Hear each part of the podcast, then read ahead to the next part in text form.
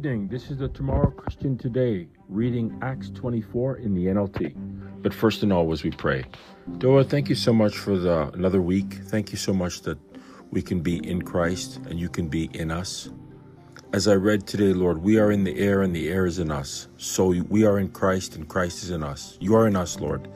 And so, being in us, you bring us to the Father. You take us to the Father, Lord. We take up our cross and follow you towards the Father's presence forever and even now. So bless us now as we read your word. We ask for the Holy Spirit. We ask you to give us the joy, the peace, the the character of God, the the, the uh, mindset of the Lord, and so that we can read your word in an atmosphere of love and not hatred. We don't weaponize the Bible against anyone, but we definitely want to discern truth from error. We want to know what it is that we need to do and what it is that we have control that we can that we can change from person to person, from race to race, culture to culture, from gender to gender, Lord. And um, help us to be wise in what we say, what we do, to glorify you, um, uh, but at the same time to condemn sin as well. Pray in the name of Christ, amen. Well, I live in Ontario, um, as I've said, and uh, outside is a very big storm. I mean, there wasn't a lot of snow on the ground. Well, I think tonight's going to make up for it. I'll be surprised if I can get to the gym tomorrow. I may have to change my tires from all seasonals.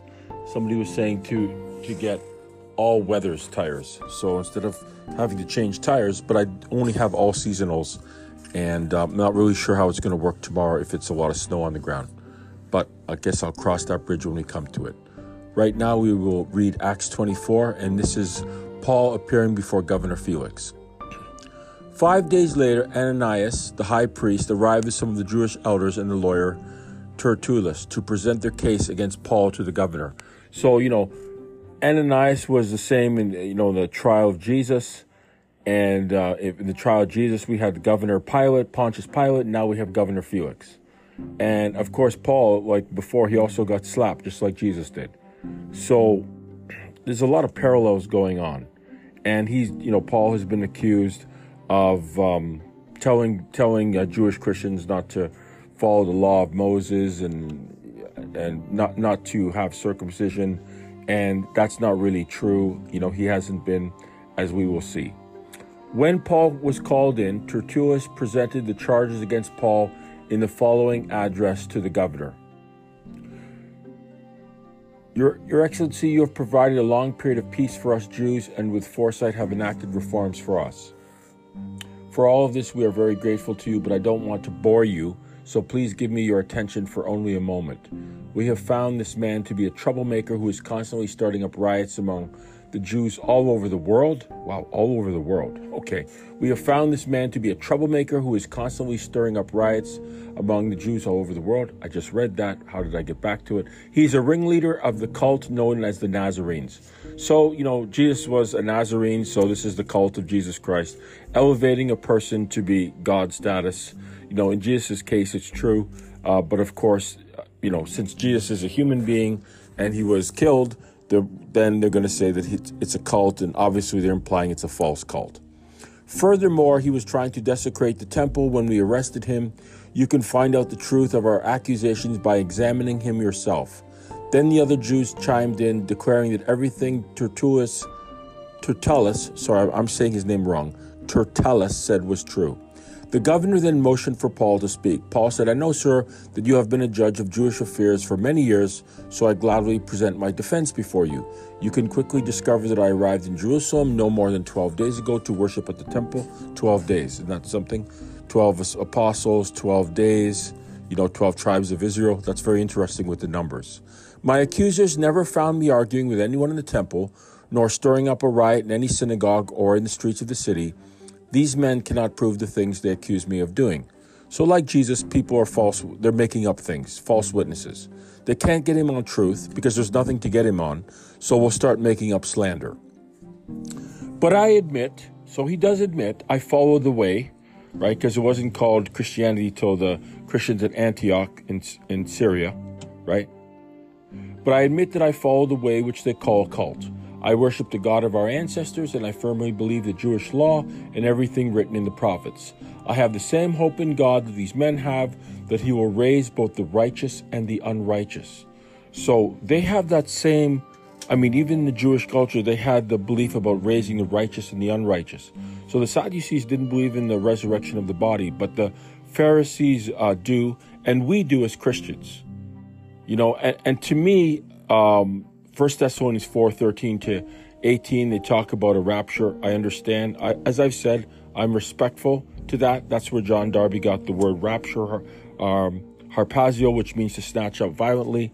And but I also thought that that was the resurrection of the righteous and the unrighteous, or the resurrection of the righteous, at least because it does say the dead in Christ shall rise first, and then we which are alive and remain. And there's obviously some kind of resurrection of the unrighteous because it says this in Revelation 20 verses, uh, I think it's Revelation 20 verses 5. And you know what? Rather than just leaving it like that, I better double check. Revelation 20. So let's just go to Revelation 20. So I mentioned about the righteous in 1 Thessalonians 4 13 to 18. It says, Revelation 20, it says here, Revelation 20, uh, verse 5. Then the rest of the dead did not come to life until the thousand years were ended. Then, right after that, it says this is the first resurrection. But it seems that the is is the rest of the dead is that the unrighteous people, and is it the same time as 1 Thessalonians 4 13 to 18? Right? This is a different chapter of the Bible that I'm reading this from Revelation 20, verses 5. The rest of the dead did not come to life until the thousand years were ended. So, did the resurrection of the righteous happen before the thousand years? So, is the resurrection of the righteous and the unrighteous, does that happen at the same time? I honestly am not sure. So, I'm just putting that out there for you to think about because there's a lot of different puzzle pieces here and I'm not sure how you see it. I don't tell you what to think. I ask you to think about what I tell you, but I'm honestly not sure. And I'm not going to tell you that I'm sure if I'm definitely uncertain. Because Paul is saying that even the Jews, without believing that um, Jesus was the Messiah, even they had a belief of a resurrection, a bodily resurrection about the righteous and the unrighteous. And certainly, I, I remember reading in a book, it said when Jesus was dead, maybe the apostles thought, or they might have thought, okay, he'll be raised to life at the end with everybody else. There was no, like, there wasn't really a thinking that the Messiah would raise to life in between human history, in the midst of human history. That wasn't really on their radar. That wasn't really on the radar of the guys. And I'm sure maybe Jesus not being, not, you know, for that little bit that they had those doubts, right? Because they all fled in terror. the leader's been killed we've got to run, we've got to hide. The Jews are looking for us. The, um, you know, uh, our movement is over, and we're pretty well done. And if Jesus was the Messiah, who was who he says he was, he's going to be gone forever now. It's done. So when Jesus rose on that Sunday, we assume that it's Sunday. Nobody really knows what day it is. Um, you know, it's a day after the, a day after the Sabbath, a day after he was put into the tomb, right? After the Sabbath. If that was Saturday, I have no idea. But whatever day that was, or if it was not maybe the Sabbath, but a Sabbath, not the Sabbath from Exodus 20 verses 8, but it was a Sabbath. So whatever whatever day that was, you know, they didn't know he was going to rise then. They they they did not believe Mary Magdalene when she said, "I've seen the risen Lord," and they said, "Yeah, sure, Mary, you're just you're seeing you're having a a delusion," you know. So but Paul is definitely saying that even, um, you know, the pre-Christian era, era in the Jewish faith, there was a belief in a bodily resurrection of the righteous and the unrighteous. So, why would they be raised? Why would the unrighteous be raised to life? Why would the righteous, I mean, the righteous, you know, when you die, you go to be with the Lord, but then there's a bodily resurrection, so the Lord brings the spirit back. Okay, you could kind of see that, but the unrighteous are like, have they gone to hell? Are they sleeping in Sheol? What's the deal? And why? What are they being raised for? Why, if they've, uh, if they're unrighteous, God has judged them to be unrighteous.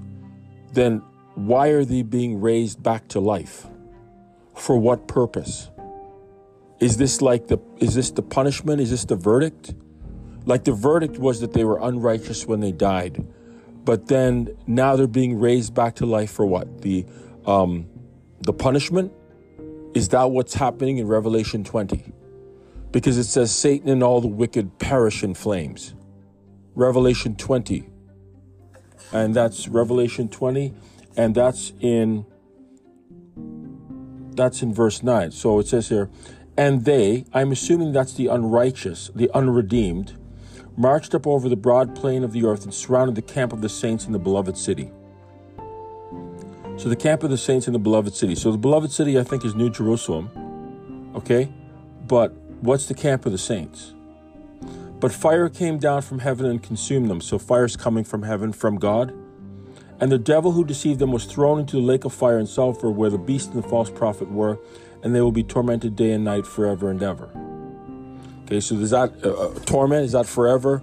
Um, is that eternal conscious torment? Uh, some people have said annihilation. Um, there was a teacher on Instagram, and he he kind of goes around to the universities. He's always talking with the young kids, and he was telling a guy, "Don't really know what this means. Are they annihilated out of our universe, the unredeemed?" So there's words here. I'm not exactly sure the picture. I'm not going to argue the picture that I had because I had a picture once, and now I'm not really sure. I've got the Bible verses, but I don't really know exactly the picture. And you know what? I don't need to know. I, I do want to study. I do want to show God that the Bible is worth my time to study. But to tell God, this is the way it is, like, Lord, this is what you have given me. This is what I think, but I leave it with you. God knows the dynamics, He knows exactly how it's going to go down. Trust in God and lean not unto your own understanding. And the thing is that when we have an opinion in the Bible, that's we're not it's not falsifiable. It can't be proven or disproven. Right? I mean, I believe in God. God has proved himself to me as a believer. God, your faith, um, your faith, uh, you know, you have faith in God that God is true and God is real and God will do what he says. But how exactly he's going to do it, the, the way it's going to happen, the actual sequence of events, it can't be proven or disproven. It's not falsifiable. So when I hear people arguing about their specific um, belief, I don't mind. You know, I think somebody should have a right to their opinion. But I think sometimes incessant arguing and incessant, well, you're a heretic because you don't believe the way I believe, right? We're both Christians, but we've decided to attack each other. I think that's kind of a waste of time, to be honest. It just seems like a waste of, like, I like apologetics but I, I like to hear different points of view, and I know where I trend. But now, as I think about the Bible, I think about what Satan is doing. Satan is working to set up his kingdom on this planet. He's trying to set up a kingdom, whether he actually believes it's going to succeed or not, because the Bible says he knows that he has a short time, and yet he's trying to build an, uh, an, a kingdom with the Antichrist. This is where the governments are going. This is where the world is going right now. This is where the contention, everything is kind of content, everything is um, contending against each other. Everybody's headbutting against each other. Everybody's doing what is right in their own eyes. Right? This is where it's all going. And Satan is trying to establish his control over the earth, which the Bible says will fall apart. Anyways, I didn't know I was going to belabor that point so long, so please forgive me if I've kind of lost you and bored you there. But it just occurred to me that the the people, even though the Jewish the Jewish people, even though they don't believe that Jesus is the Messiah and they think that Christians are enemies in a cult, they still have some a belief about a bodily resurrection that involves both righteous, the redeemed, and the unrighteous or the unredeemed. And if the righteous are are raised to life, um, are, are are resurrected for life, but then again, I just recall that Jesus, uh, Jesus says that um, the unrighteous are raised to eternal damnation. So there must be punishment that is involved um, for being unrighteous before you go into that damnation, whatever that is. Verse 16, because of this, I always try to maintain a clear conscience before God and all people. So this is Paul talking. After several years away, I returned to Jerusalem with money to aid my people and to offer sacrifices to God. My accusers saw me in the temple as I was completing, completing a purification ceremony. There was no crowd around me and no rioting, but some Jews from the province of Asia were there, and they ought to be here to bring charges if they have anything against me. Ask these men here what crime the Jewish high council found me guilty of, except for the one time I shouted out, I am on trial before you today because I believe in the resurrection of the dead. So we believe in the resurrection of dead as Christians. Verse 22 At that point, Felix, who was quite familiar with the way, adjourned the hearing and said, Wait until Lysias, the garrison commander, arrives. Then I will decide the case. He ordered an officer to keep Paul in custody, but to give him some freedom and allow his friends to visit him and take care of his needs. Verse 24 A few days later, Felix came back with his wife Drusilla, who was Jewish. Sending for Paul, they listened as he told them about faith in Christ Jesus. So he's witnessing to them. As he reasoned with them about righteousness and self control in the coming day of judgment, Felix became frightened. Go away for now, he replied. So, sounds like a guy who's being convicted. So, sounds like the, the Spirit was trying to get through to him, right? When it is more convenient, I'll call for you again. He also hoped that Paul would bribe him, so he sent for him quite often and talked with him. Verse 27 After two years went by in this way, Felix was succeeded by Porcius Festus and because Felix wanted to gain favor with the Jewish people, he left Paul in prison. So, Governor Felix was obviously very impressed and very influenced by Paul, the way King Herod was influenced by John the Baptist. It's amazing because he was actually listening to him and talking with him, and I guess they must have had some kind of respect for him. But but when push comes to shove, he wanted the favor of man rather than the favor of God, so he left Paul in prison. And as we see, the saga continues. When you're a Christian, it's not just a job; it's an adventure. Um, there will be there will be persecution, but we know that Jesus Christ is true, and we know that Jesus Christ is real, and we live our life in this broken world. Because I was reading Barclay today, and he did mention that fact that we are in Christ, and Christ is in us, the way a man is an heir, and the air is in the man we live our life integrated into the life and the eternal communion with God our Father because of the blessed Lord Jesus Christ. What a what a what a glory. What a what a what a shout out to divine uh, mercy. And we know that God is good. He sent Jesus. God is interested in us. God loves us. God values us, and we will never be separated from God ever again. Thank you, Jesus, and thank you all for listening. Take care God bless. And if you're driving around in Ontario, try not to drive too far because it's snowing quite badly out there. Take care and be safe.